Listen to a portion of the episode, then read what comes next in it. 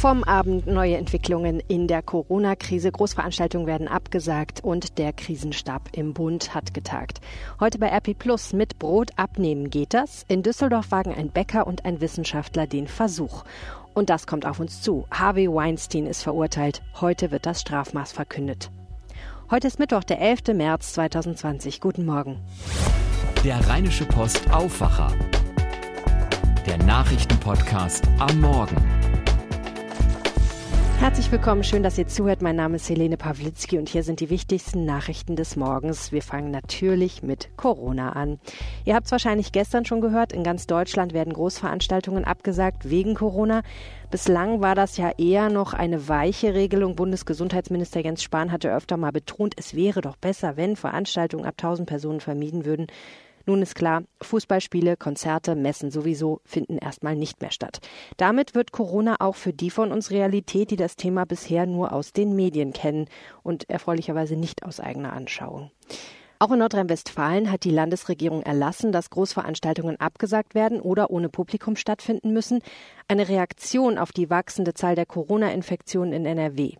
Bis Dienstagabend hatten sich hierzulande 642 Personen mit dem Virus angesteckt mehr als in jedem anderen Bundesland. Als einziges besonders betroffenes Gebiet in Deutschland hat das Robert Koch Institut den Kreis Heinsberg eingestuft. Nicht alle sind mit der Regelung zu Großveranstaltungen so glücklich. Zu den ersten Kritikern gehörte Düsseldorfs Oberbürgermeister Thomas Geisel. Er hatte die Zahl 1000 am Montag schon als willkürlich bezeichnet. Am Dienstag kritisierte er, die Landesregierung hätte lieber möglich machen sollen, selbst die Veranstaltungen zu verbieten. Denn so bleibe die Zuständigkeit bei den örtlichen Behörden, sprich den Kommunen und damit laut Geisel auch das Haftungsrisiko. Wenn also ein Veranstalter klagt, weil ihm Einnahmen entgehen, Müsste dann zum Beispiel die Stadt Düsseldorf zahlen? Diese Frage ist bislang ungeklärt.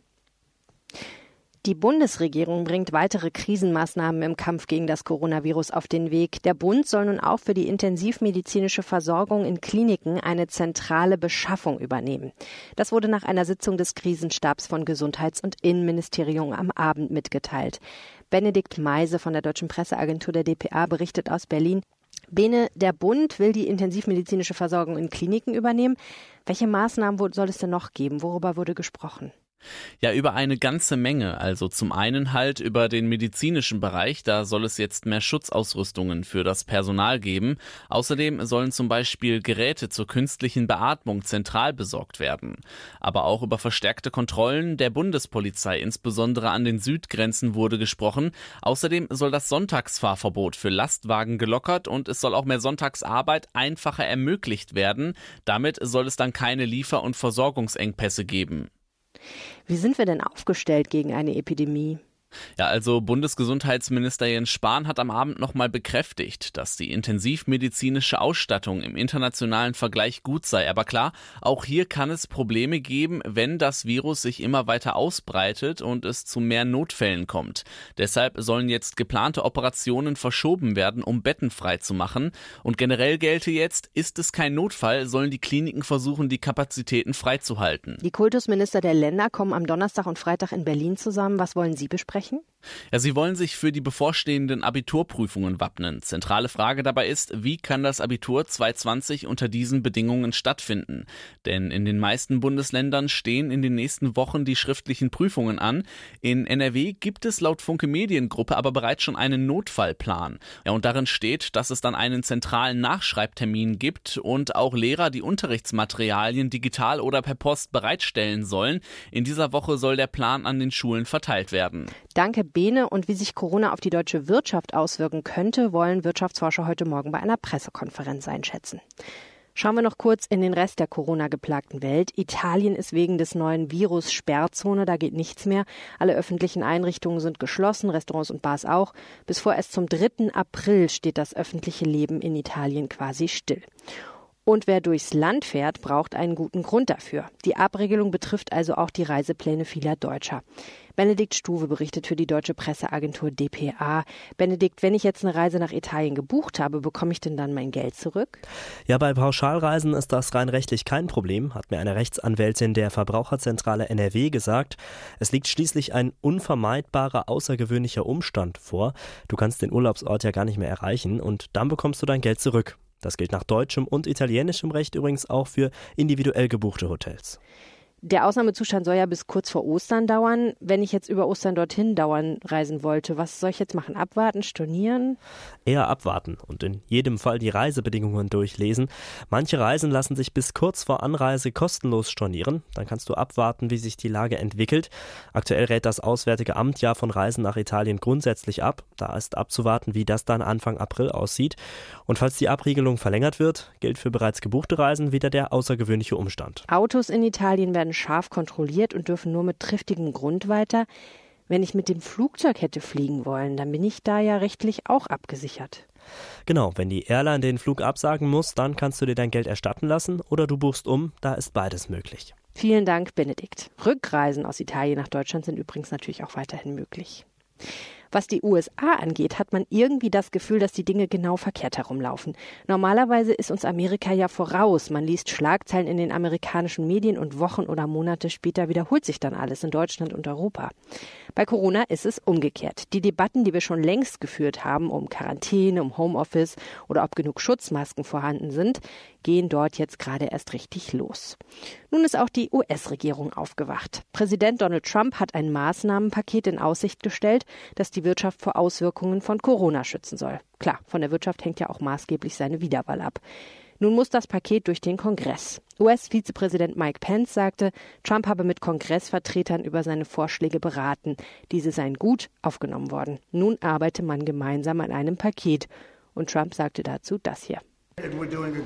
Wir gehen mit der Sache großartig um. Wir müssen nur alle die Ruhe bewahren. Es wird wieder weggehen. Wir wollen unser Transportwesen beschützen, die Kreuzfahrtindustrie und die Fluggesellschaften. Jeder muss natürlich wachsam und vorsichtig sein, aber dabei muss man die Ruhe bewahren und es wird alles in Ordnung kommen. Ganz tolle Dinge werden passieren. Der amerikanische Konsument ist gestärkt und unerschütterlich nach all den Steuerkürzungen und der Aufhebung von Regulierungen. Der Konsument ist in einer machtvollen Position. Position. Okay, die US-Demokraten sehen die Dinge ja bekanntlich etwas anders als Trump und finden nicht, dass, wie er behauptet, ganz tolle Dinge passieren werden, wenn er Präsident bleibt. Deswegen wollen sie ihn ablösen. Nur mit wem als Spitzenkandidaten? Gestern gab es eine neue Runde Vorwahlen und Joe Biden scheint wieder ziemlich abgeräumt zu haben. Nach Prognosen konnte er sich im wichtigen Vorwahlstaat Michigan gegen seinen Konkurrenten Senator Bernie Sanders durchsetzen. Das berichten mehrere Fernsehsender am Dienstagabend Ortszeit übereinstimmend. Biden siegte demnach bei den Vorwahlen in insgesamt sechs Bundesstaaten, auch in Mississippi und Missouri. Keinen eindeutigen Gewinner sahen TV-Sender in der Nacht zum Mittwoch zunächst in den Bundesstaaten Washington, Idaho und North Dakota. Und damit kommen wir zu dem, was ihr heute bei RP Plus lest. Die meisten Menschen, die abnehmen wollen, meiden Brot wie der Teufel das Weihwasser. Viel zu viele Carbs und außerdem macht gutes Brot ja auch ein bisschen süchtig. Aber ist wirklich jedes Brot ein Dickmacher und auch ein Hindernis, wenn man abnehmen will? Das will der Chef des Westdeutschen Diabetes- und Gesundheitszentrums in Düsseldorf herausfinden. Er glaubt, dass kohlenhydratreduziertes Brot sogar gut sein kann, wenn man abnehmen oder sein Gewicht halten will. Und wenn das stimmt, wäre das eine richtig gute Nachricht für Diabeteskandidaten. Die müssen nämlich unbedingt abnehmen. Nun startet in Düsseldorf eine Brotstudie. Probanden sollen ein spezielles Brot der Bäckerei Hinkel essen und die Wissenschaftler wollen untersuchen, was dann passiert. Wie das funktioniert und ob ihr als Kandidaten für die Studie in Frage kommt, es werden nämlich noch Probanden gesucht, erfahrt ihr bei RP+. Auch spannend finde ich dieses Thema. In der Serie Mein Geld erklärt unser Autor Philipp Jakobs, wie man mit Kryptowährungen wie Bitcoins umgeht. Das finde ich ja schon ein bisschen sexy, traue mich aber nicht so recht ran. Nicht ganz so unrecht, laut Philipp, denn Kryptowährungen sind so, wie ihr Name sagt, geheimnisvoll. Manche warnen vor ihnen, andere prophezeien gewaltige Gewinne, denn die Kurse schwanken enorm. Und die Technik dahinter muss man erstmal verstehen. Dabei hilft der Artikel über Bitcoin und Co., den ihr heute bei RP Plus lest. Danke an alle von euch, die schon so ein RP Plus Abo abgeschlossen haben. Ich weiß, wir nerven euch im Moment damit ein bisschen, aber es kostet halt Geld, diesen Podcast hier zu machen. Wir wollen aber, dass er für euch grundsätzlich umsonst bleibt.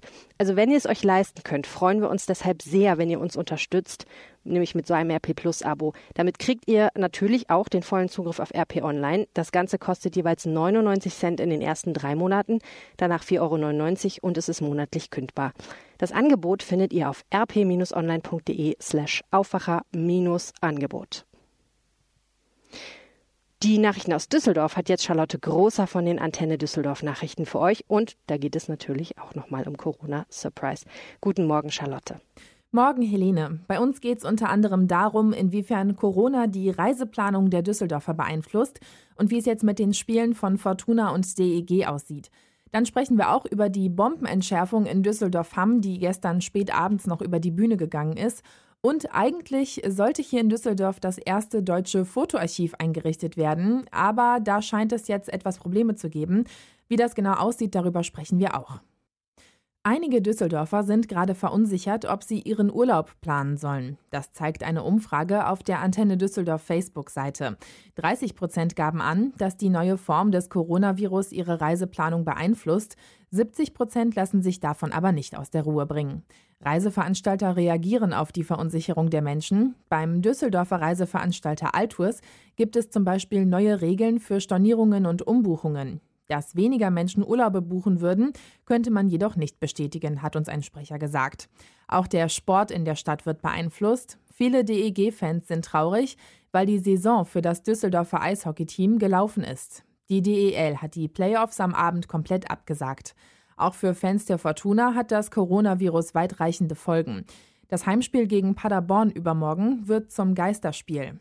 Fans, die Karten gekauft haben, können sie umtauschen oder ihr Geld zurückbekommen. Details dazu stehen auf unserer Homepage antennedüsseldorf.de bei den Nachrichten. Die DEG will in den nächsten Tagen die Fans informieren, was mit den schon gekauften Playoff-Tickets passiert. Und die Uniklinik Düsseldorf führt aktuell präventive Maßnahmen gegen die Ausbreitung des Virus ein, und zwar die Einmal-Eins-Regel. Diese besagt, dass alle Patienten nur noch einmal täglich von einer Person besucht werden dürfen.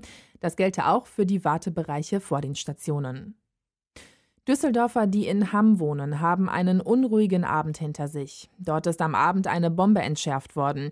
Der Kampfmittelbeseitigungsdienst konnte gegen 21 Uhr seine Arbeit beginnen. Nach circa 40 Minuten kam von der Feuerwehr dann die Entwarnung.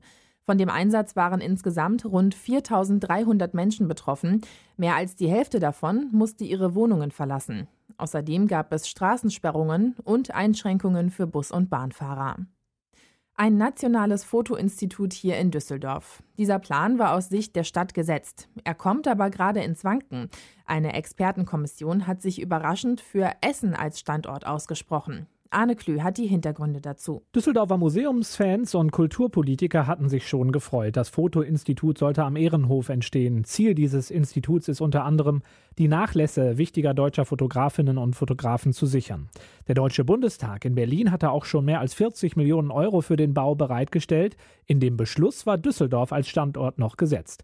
Kulturstaatsministerin Grütters CDU hat jetzt aber verkündet, dass eine Expertenkommission die Zeche Zollverein in Essen für geeigneter hält. Sie spricht von einer politisch kniffligen Aufgabe, die man mit dem Land NRW aber lösen könne.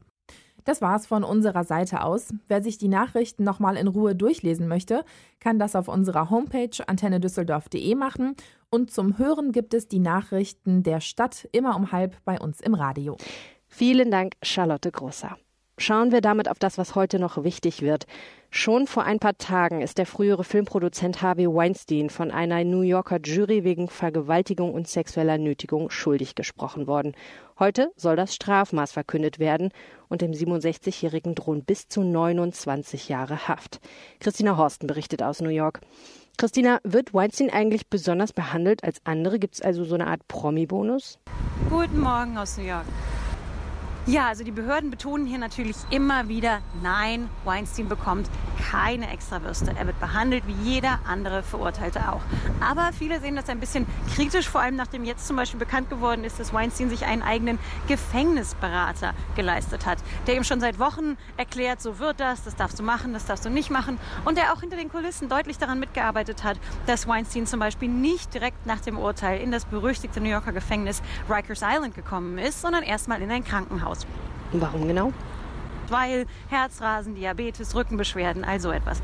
Und der Gefängnisberater hat auch schon angekündigt, dass auch nach der Verkündung des Strafmaßes er daran mitarbeiten will, dass Weinstein in ein besonderes Gefängnis kommt, wo es vielleicht besonders gute medizinische Beratung und ähnliches gibt.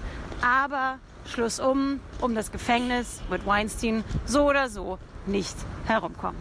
Danke, Christina von der Deutschen Presseagentur dpa. Wie die Strafe ausfällt, erfahrt ihr später am Tag auf RP Online. Das russische Parlament will an diesem Mittwoch in dritter und letzter Lesung über die größte Verfassungsänderung der Geschichte des Landes abstimmen. Die Abstimmung gilt als rein technischer Akt. Sie macht den Weg frei für eine weitere Amtszeit des 67-jährigen Präsidenten Wladimir Putin. Das höchste australische Gericht befasst sich heute mit dem Missbrauchsfall um Kardinal George Pell. Für den 78-Jährigen könnte es die letzte Chance sein, doch noch auf freien Fuß zu kommen. Die einstige Nummer drei des Vatikans war wegen des Missbrauchs von zwei Chorknaben im vergangenen Jahr zu sechs Jahren Haft verurteilt worden. Pell legte dagegen Rechtsmittel ein. Die EU-Kommission legt am Vormittag einen Aktionsplan zur Vermeidung von Müll und zur optimalen Nutzung von Rohstoffen vor. Dazu gehören offenbar auch neue Vorschriften für elektronische Geräte wie Handys. Sie sollen leichter reparierbar werden, damit sie länger genutzt werden können. Verbraucher sollen ein Recht auf Reparatur bekommen. Unter dem Eindruck der Folgen des Coronavirus gibt der Sportartikelhersteller Adidas am Mittwoch seine Zahlen für das Geschäftsjahr 2019 bekannt. Die Bilanzpressekonferenz findet aus Angst vor Ansteckungen nicht wie geplant auf dem Firmengelände in Herzogenaurach, sondern lediglich virtuell via Webcast statt. Ja, und über Großveranstaltungen hatten wir schon gesprochen. Borussia Dortmund steht im Achtelfinalrückspiel der Champions League, bei Paris Saint-Germain vor einer Herausforderung der besonderen Art nämlich eine Partie vor leeren Rängen. Doch auch ohne die Unterstützung der Fans will der Fußball-Bundesligist seinen 2 zu 1 Vorsprung aus dem Hinspiel gegen das Team des ehemaligen BVB-Trainers Thomas Tuchel erfolgreich verteidigen und in das Viertelfinale einziehen. Wir werden sehen, wie das geht. Im ersten Geisterspiel der Fußball-Bundesliga empfängt Borussia Mönchengladbach heute Abend zu einer Nachholpartie den ersten FC Köln. Das Rhein-Derby sollte ursprünglich am 9. Februar angepfiffen werden, wurde aber wegen des Sturmtiefs Sabine verschoben. Nun findet es halt ohne Zuschauer statt. Ja, und schauen wir jetzt noch aufs Wetter in Nordrhein-Westfalen. Bei mir vor dem Fenster tröpfelt es und das bleibt auch so. Der Tag wird regnerisch. Immerhin, vom Münsterland her soll der Himmel allmählich aufklären. Vielleicht lockert sich die Wolkendecke mal. Es ist sehr mild mit 12 bis 15 Grad, in der Eifel 11, im Hochsauerland bis 9 Grad. Und morgen geht's mit kräftigem Regen weiter. Das war der Rheinische Post Aufwacher vom 11. März 2020. Mein Name ist Helene Pawlitzki. Vielen herzlichen Dank fürs Zuhören. Ich wünsche euch einen schönen Tag. Ciao. Mehr bei uns im Netz www.rp-online.de